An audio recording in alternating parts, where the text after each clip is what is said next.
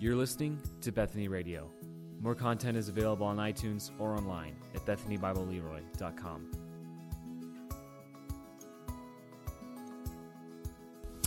Well, good morning. Let's come to God's Word once again. You can open up to Romans 10. We'll be reading in just a little bit. Um, I have one, before we show a picture from last week, I've got one sound booth apology to make. Anybody that was here last week will remember the sound. It was like an exclamation mark on Milt's prayer. I have to take responsibility. That was my fault. Uh, earlier in the week, I was messing with the soundboard to get something back in the nursery and hit just one button, and that's what did it. So, anyway, that was not Caleb's fault, even though Caleb's not even here today to hear this apology, but it was not his fault. So, appreciate their work every week, and Harrison and Weston filling in today. Thank you guys for being back there. So, Harrison, let's show that picture from last week. This is apostle. Apostle. This is from Otto, from Otto Voigt, and I appreciate this picture. Apostle. We looked at um, the apostle as those that are sent, and we were talking in Romans 10 about those sent. How are they to preach unless they are sent? And how are they to hear unless they're preaching? And how are they to hear and believe and so forth? And so Otto captured that. So appreciate that. Well, let's come to God's Word now and uh, look at it. I want to start again in verse 14 of Romans chapter 10. We already we read some of this in Sunday school class already as we thought about or thought about this in class there a little bit in the video, and then our concentration today is going to be on verses 18 through 21, basically the end of the chapter here. So let me start in verse 14. Let's listen to God's word. How then will they call on him in whom they have not believed? How are they to believe in him of whom they have never heard? And how are they to hear without someone preaching? How are they to preach unless they are sent? And as it is written, how beautiful are the feet of those who preach the good news. But they have not all obeyed the gospel. For Isaiah says, Lord, who has believed what he has heard from us? So faith comes from hearing, and hearing through the word of Christ. But I ask, have they not heard? Indeed, they have, for their voice has gone out to all the earth, and their words to the ends of the world. But I ask, did Israel not understand?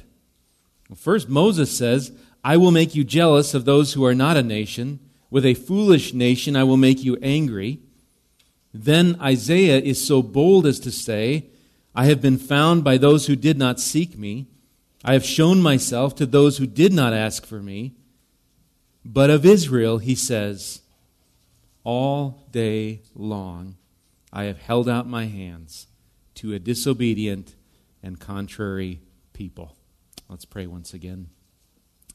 Father, I do prayer and pray and just echo what Dave has asked already that your spirit would work amongst us as we open up your word. Lord, we just pause and recognize again the words that we have just read and the words before us in your Bible are your word. It's not just another book, not just a good book, it is the book, the book of truth.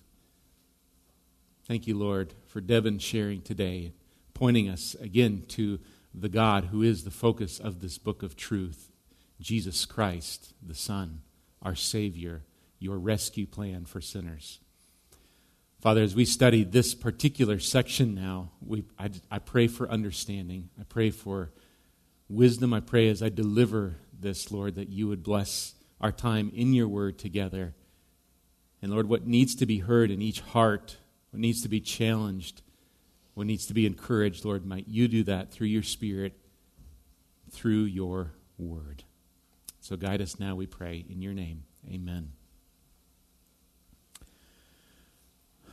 I'll throw in a little bit of Mother's Day illustration. Moms, I wonder if you have ever laid down your head at night on the pillow and said, It has been a long day.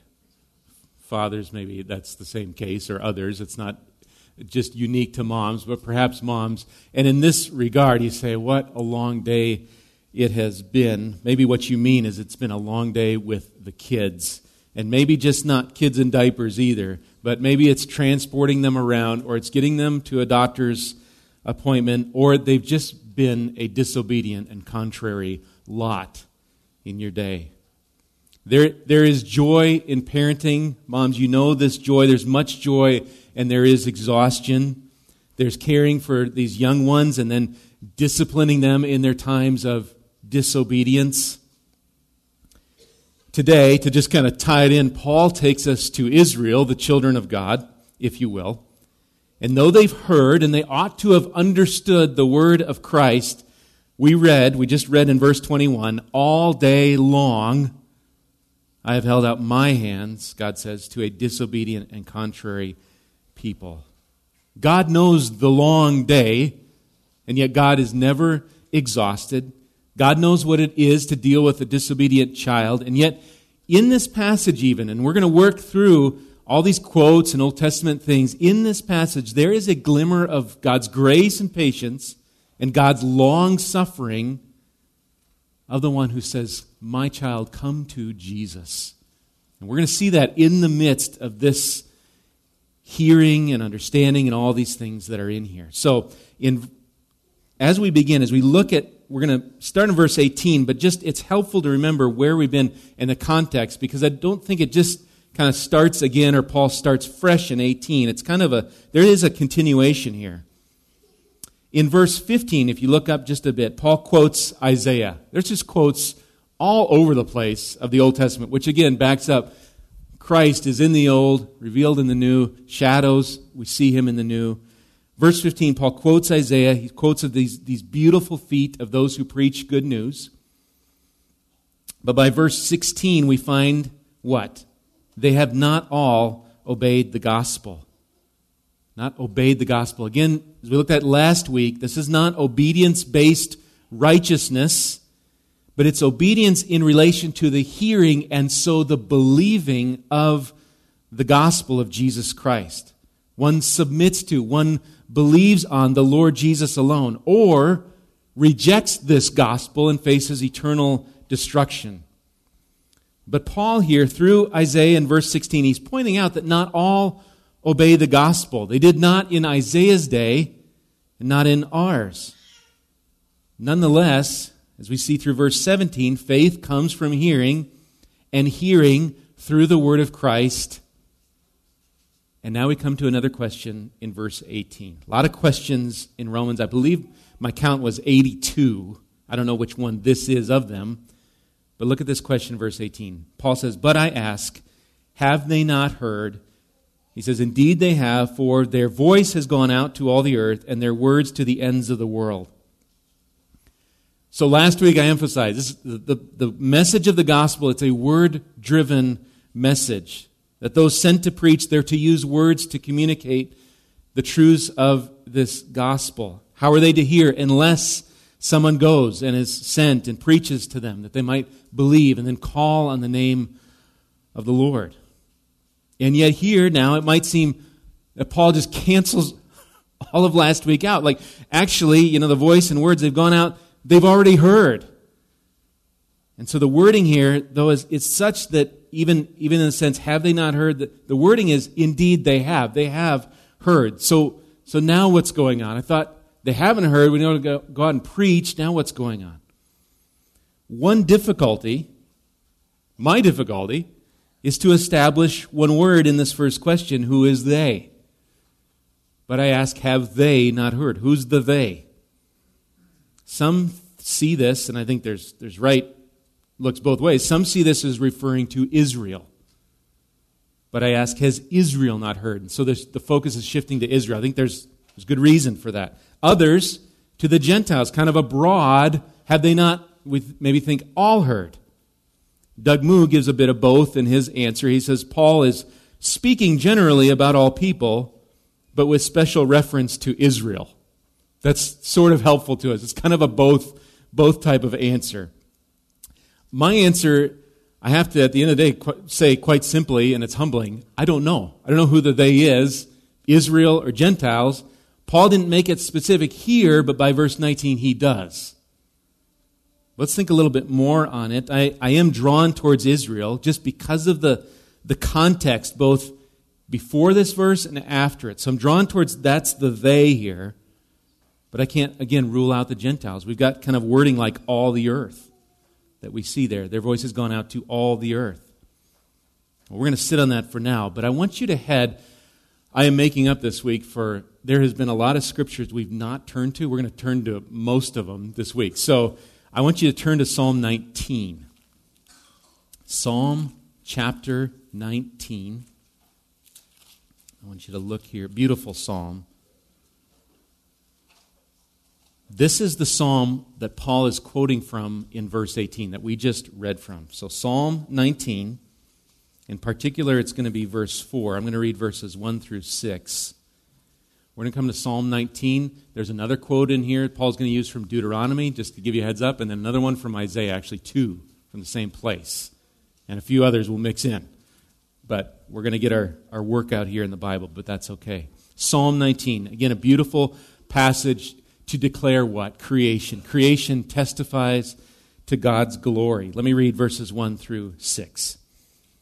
The heavens declare the glory of God, and the sky above proclaims his handiwork. Day to day pours out speech, and night to night reveals knowledge. There is no speech, nor are there words whose voice is not heard. Here it is. Their voice goes out through all the earth, and their words to the end of the world. In them he has set a tent for the sun, which comes out like a bridegroom leaving his chamber, and like a strong man runs its course with joy. Its rising is from the end of the heavens, and its circuit to the end of them, and there is nothing hidden from its heat. Creation testifies to God's glory. Typically, these verses of Psalm 19 are said to refer to God's general, general revelation, his general revelation, and that it's a revelation through nature, through creation, and in this God reveals himself. It's different than how God reveals himself in his word or the scriptures. If you keep reading in the in this psalm even, you come to the rest of it and where it talks about the law of the Lord and the testimony, testimony of the Lord and the commandments of the Lord, the commandment of the Lord. And so, so that's God's special revelation, what He's written. So, general creation, what He's written, His special revelation. And it's through God's special revelation that we're given the gospel, the salvation of God found only in Jesus Christ. Creation echoes, hints at this, gives us an idea. God's written word then reveals this. Okay, so now connect that. What's Paul getting at with backing up his question in verse 18 Have they all heard? Indeed, they have. And he uses a quote from Psalm 19. And I think there's, there's maybe two connected ideas here of maybe what Paul is up to. One of two, or both together. Number one concerns the hearing of just general revelation of creation. Even without a clear biblical revelation of Jesus Christ, all people hear of God. He has made himself known. How do we know that? If we've been in Romans, we know that from Romans 1. So, on our way back, let's stop at Romans chapter 1. I want you to see these verses once again. God has made himself known. So, Romans chapter 1, particular, I'll start even in verse 18 and read through 21 here. On your way back, Come back into the New Testament. Acts, Romans, verse 18 of chapter 1. For the wrath of God is revealed from heaven against all ungodliness and unrighteousness of men who by their unrighteousness suppress the truth. For what can be known about God is plain to them because God has shown it to them. For his invisible attributes, namely his eternal power, and divine nature have been clearly perceived ever since the creation of the world in the things that have been made. That's Psalm 19 language. So, Paul says, they are without excuse. For although they knew God, they did not honor him as God or give thanks to him, but they became futile in their thinking, and their foolish hearts were darkened. Men everywhere, on remote islands, distant lands, have enough general revelation to know who God is. And yet, not all have heard the gospel. That's Paul's point in what we studied last week. To be sent to preach that it might be heard. The gospel needs to be preached. And just a side kind of question here that might come up well, what about those who have never heard the gospel? What about that remote island? Are they still condemned then? Found this interesting article, quote from an article by Matt Smethurst. I think I'm saying his, his name right. He writes this regard, regarding the so called innocence of the, the tribesman, this, this man on the island who's never heard the gospel. Is that, is that one innocent? You know, that, that can they get to heaven one day and say, well, you know, no judgment. I've never heard the gospel. I never heard. Here's what he says, and it's in reference to what we just read. Paul's argument is that God's revelation in nature is sufficient only to condemn, not to save. Though the man on the island knows God, he suppresses the truth, that's verse 18, perceptible in nature, and is therefore without excuse. Here's what he, he writes this Humans aren't guilty because they haven't heard the gospel. They're guilty because they haven't honored their Creator. In other words, not because of the absence of something, faith, but because of the presence of something, rebellion. So he finishes. So will God condemn, or it's actually a question here. So, will God condemn the innocent tribesman who has never heard the name of Christ? No, because there are no innocent tribesmen. There is none that are innocent. All are under condemnation. God has made himself known. There is, so in that sense, there's a hearing in all creation that's already gone out to all. But even in this hearing, though they knew God, they didn't worship God. They exchanged him for lies. And then, as Romans, as the last verse of Romans 1 says, verse 32, they deserve to die. They know that those people who do these things deserve to die. So there's, there's one going out generally hearing.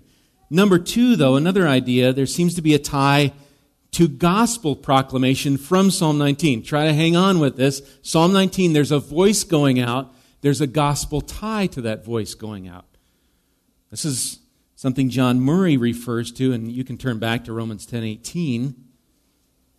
John Murray notes a parallel between Psalm 19, the voice going out, the glory of God, and the gospel going out. Here's what he says uh, Since the gospel proclamation is now to all without distinction, it is proper to see the parallel between the universality of general revelation, that's where we were, Psalm 19, and the universalism of the gospel. The former is the pattern now followed in the sounding forth of the gospel to the uttermost parts of the earth. So he's connecting that, the going out of creation, and now the going out of the glory of God, the Son of Man, Jesus Christ. It's an interesting connection, maybe helpful. So all have heard to some degree. That's general revelation. And now the gospel is being proclaimed in the whole world by the apostles initially. We're reading from them and then their disciples. Paul, I don't think he means here the gospel's been preached everywhere yet. You know, forget being a missionary. Pack up the bags. Never mind. Forget the preaching. The work's done. Everybody's heard. I don't think he's saying that. And we can say that even just because Romans 15, if you look it up, there's a couple verses, I didn't write which ones they are. Paul there talks about preaching Christ to a place really that's not yet heard of him. But like Psalm 19 and creation declaring God's glory, so the glory of Christ is going forth in the gospel. So on the day of judgment, none are going to be able to say, But I didn't know. God has made himself known in creation. And then if we take the they here to mean Israel, which I think is possible, Israel herself has heard this word of Christ. Now the narrowing of what have they heard? Heard of God in creation, now hearing of Christ. So the gospel is going out to the world. Indeed, we might say Israel has heard. But have they understand what have they understood what they heard? Verse 19 and another question. And it's going to take us all the way to verse 21. Look at verse 19 now. So, Paul, another question. But I ask, did Israel not understand? Maybe they heard, did they understand? First, Moses says, I will make you jealous of those who are not a nation. With a foolish nation, I will make you angry. So, the answer in verse 18 to the question, have they heard? What's the answer? Yes, they have. Indeed, they have. I think it's the same in verse 19, that same idea. Has Israel understood? Yes, they have. Or maybe, maybe you could put in here a kind of a, kind of a they should have understood. All right, now, then there's this quote I will make you jealous of those who are not a nation. What is Paul, how does he throwing this in here? Let's head back to the source again, back to Deuteronomy now, verse chapter 32. If you come back into the Pentateuch, Genesis, Exodus, Leviticus, Numbers, you come to Deuteronomy and chapter 32. We were just in 30 just a week, a couple weeks ago. Now, chapter 32. Just find your way there generally. I'm going to read a little bit from 31. We're going to come to the place, this is where Paul is going to pull this text from. And I alluded that we're going to be reading a song here, the song of Moses. It's a song of testimony, but it's not like a positive song, as I mentioned maybe before. It's really a song of condemnation. It's a testimony in a negative way. Listen to, the, to what God's going to instruct in chapter 31, verse 19. This kind of gives us the context of this song that Moses is writing. God says here, He says, Now therefore write this song. This is Deuteronomy 31, 19. Write this song, teach it to the people of Israel, put it in their mouths that this song may be a witness for me against the people of Israel. For when I have brought them into the land flowing with milk and honey, which I swore to give to their fathers, and they have eaten and are full and grown fat, they will turn to other gods and serve them, and despise me and break my covenant. And when many evils and troubles have come upon them, this song this song shall confront them as a witness, for it will live unforgotten in the mouths of their offspring. Talk about not getting a song out of your head. This one won't be. It'll live unforgotten. For I know what they are inclined to do even today, before I have brought them into the land that I swore to give. So Moses wrote this song the same day, taught it to the people of Israel. What a song to learn. Well, part of that song Paul is going to use, and it confronts Israel. And it ought, I think, as Paul uses it, it ought to confront them as he's writing to the Jews and the Gentiles in Rome. Now look at uh, Deuteronomy 32 and verse 18. We'll start there, and then I'll point out where Paul is coming from. Now, verse 18 in Deuteronomy 32. This is part of the song. I don't know how the tune went, but you were unmindful you, Israel, you were unmindful of the rock that bore you, and you forgot the God who gave you birth. The Lord saw it and spurned them because of the provocation of his sons and his daughters. And he said, I will hide my face from them. I will see what their end will be. For they are a perverse generation, children in whom is no faithfulness. They have made me jealous with what is no God they have provoked me to anger with their idols. Here it is. So I will make them jealous with those who are no people. I will provoke them to anger with a foolish nation. If you can remember back to Romans chapter 9, you'll remember back another group called no people or not a people. Paul was using that quote from Hosea. And that was really relating the not a people, the no people here, to the Gentiles. God would bring judgment upon Israel in the form of a people called no people to become really the people of God. Now, they're going to make them, Israel's going to become jealous of this. Again, on your way back to Romans, stop in Acts chapter 13. Are you enjoying the Bible drills today? Acts 13. This is just, it's kind of fascinating as it just shows up. I don't think it's the only place, but Acts 13 has a helpful record of it just gives us a picture of okay, I will make you, God says to Israel, I'm going to make you jealous of this people that are really no people.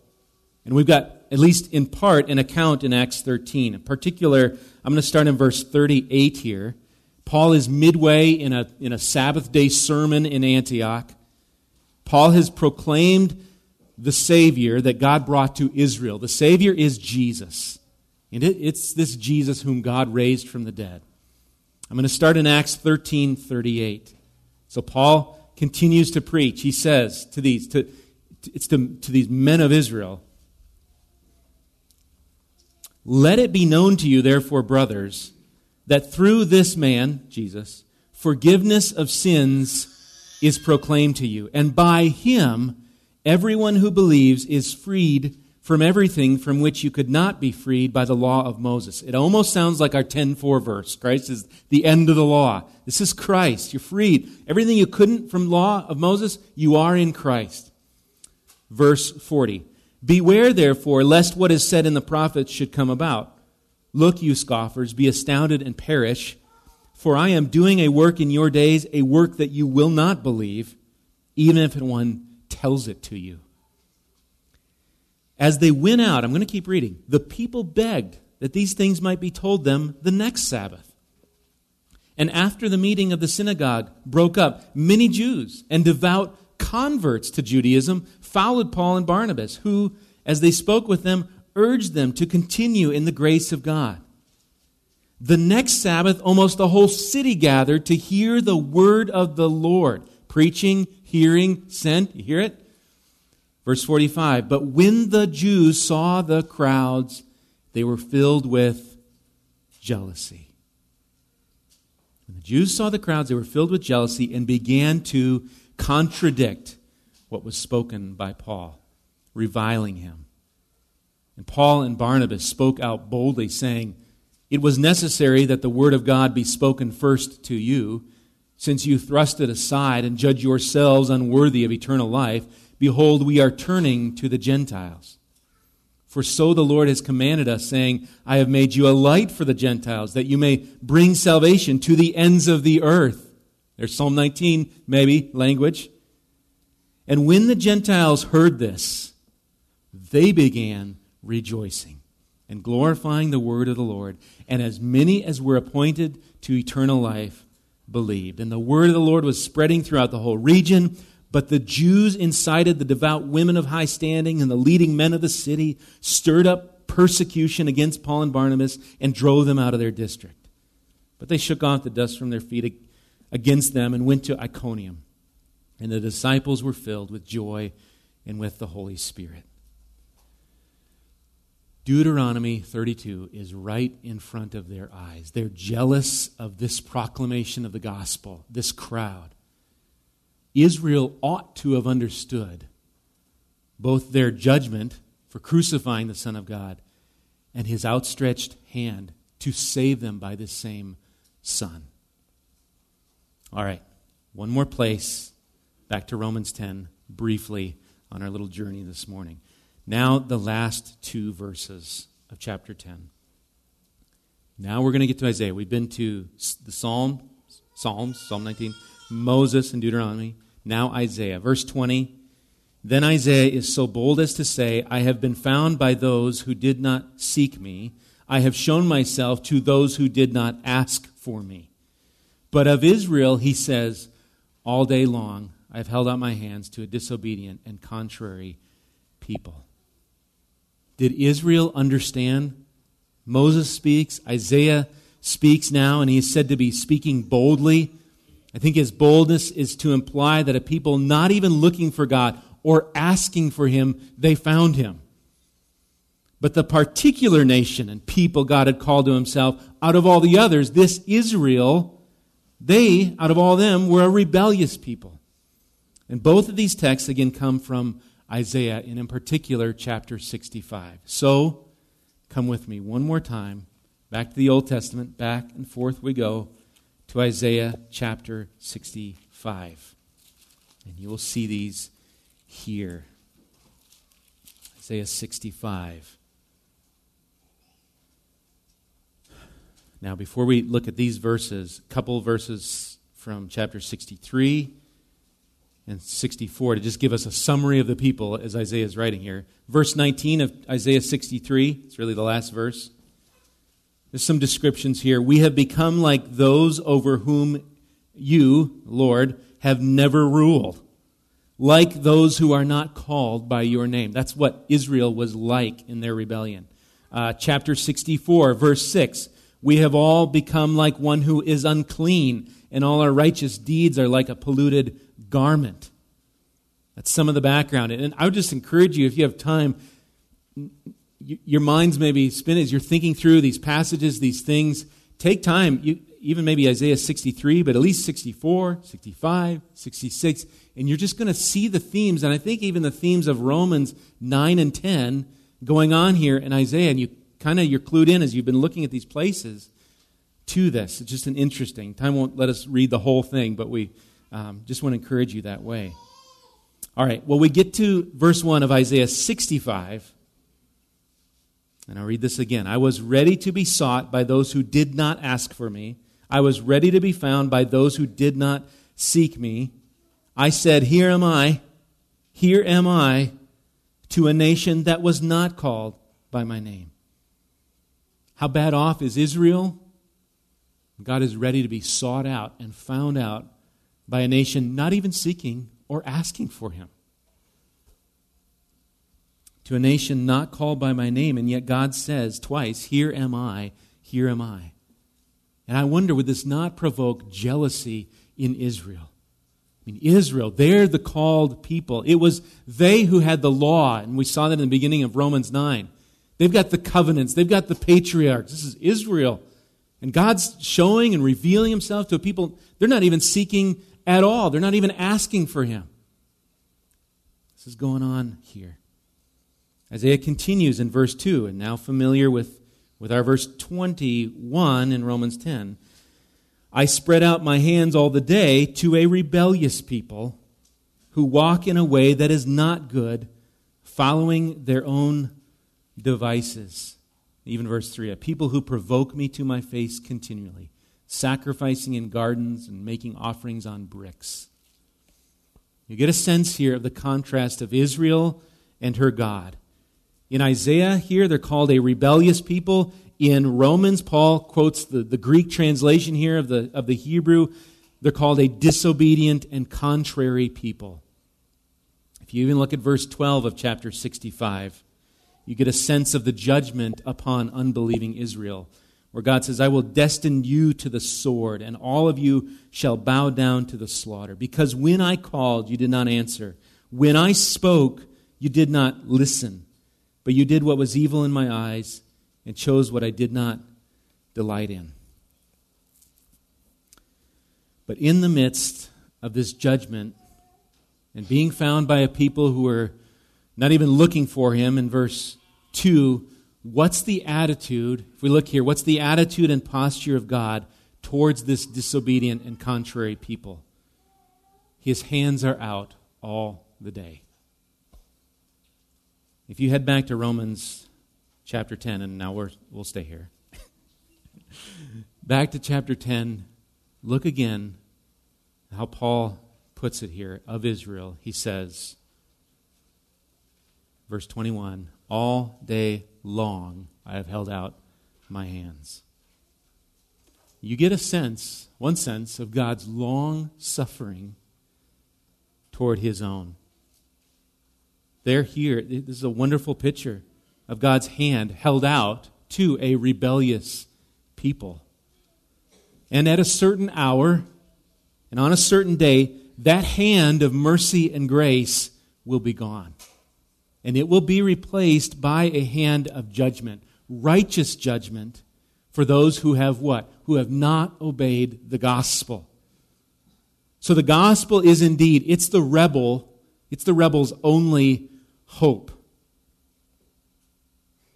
By grace, by the grace of God, by God's grace, the sinner takes hold of the gracious hand of God for salvation. Next week, we're going to come into chapter 11, and a question Has God rejected his people forever? But for now, I just want to try to bring to a close just a few main points here.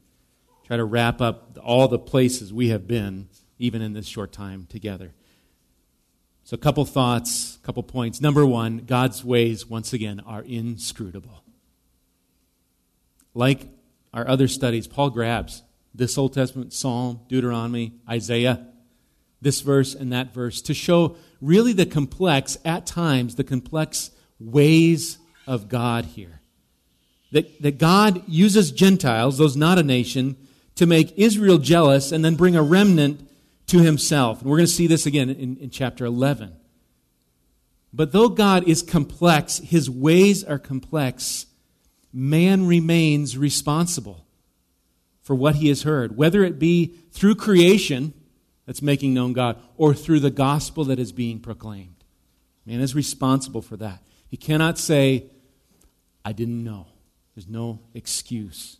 Some would preach through this part. So God's ways are inscrutable. Number two, Israel remains largely, not all, but largely in disbelief and opposition to what? To the word of Christ. Or to quote, quote verse 16, they have not all obeyed the gospel. They have heard, they've understood, or ought to have understood. And God's merciful hand here is held out even to a rebellious people. Again, after so much prophecy, so many covenants, this law, the writings, and on and on, they have in fact missed the God of their salvation in the person and work of Jesus, the Messiah, the Christ. They missed it, not seeing Him as the gospel, as the hope, as the Messiah, the Christ. Again, there's a remnant who would believe, but Israel, on the whole, they've rejected Christ. And as chapter 10, verse 3 tells us, they've sought to establish their own righteousness. And that's what we are doing when we seek to establish our own righteousness. We reject the righteousness of Christ and the cross because I'll just do it on my own. And we negate everything that Christ has come to do to save sinners. They remain largely in disbelief and opposition. I would just, by way of application, may this not be your story today. To whom much has been given, much will be required. It's not a call here really to clean up your life, get it together although that will come for those in Christ, those good works come. It's a call to come to the one who has it all together, who is righteous. That is Christ, who is 10:4, remember? The end of the law for righteousness for everyone who believes. Israel in large part missed Christ May you who have heard today not do the same. And then, number three, grab hold of God's hand of grace, lest you perish forever. Grab hold of God's hand of grace. Moms, there, there is some application here. I'm not saying it's the main point, not at all, but there's some application in this gracious hand of God held out to a disobedient and contrary people. Parents, we could use just that on a, on a side note of holding out our hand to maybe during the day a disobedient and contrary people, to, to bear and mirror parents that image of God to our children. That's a challenge. Not really because of the children, because of our own heart. But there's a mirroring there. Not the main point of this passage, some application. Dig down to the main, though. May you, mom, may you, as you all listen, the rest of us, take hold of the gracious hand of God. Though we were not seeking Him, we were not asking for Him, He found us. His word came to us. To quote Paul, he says in Acts 17, the times of ignorance God overlooked. But now he commands all people everywhere. There's a command to repent because he has fixed a day on which he will judge the world in righteousness by a man whom he has appointed.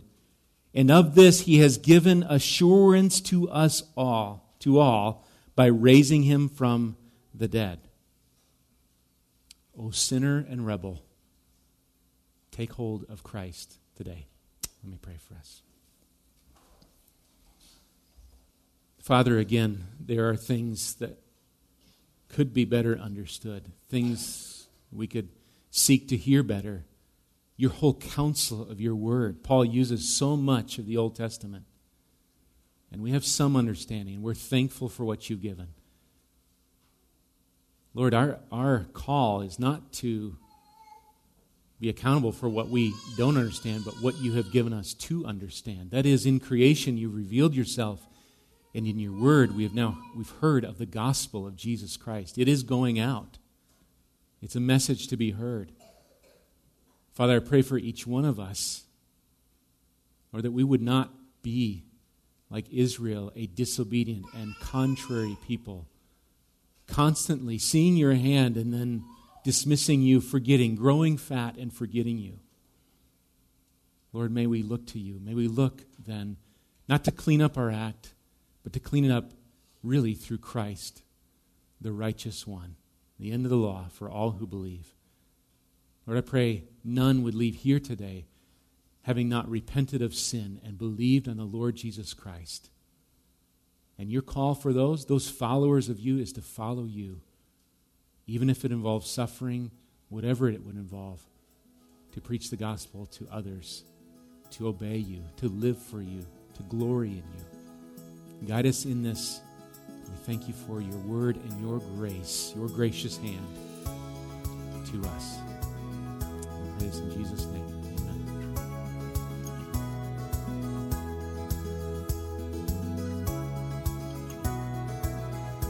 You've been listening to Bethany Radio, a production of Bethany Bible Church in LeRoy, Minnesota.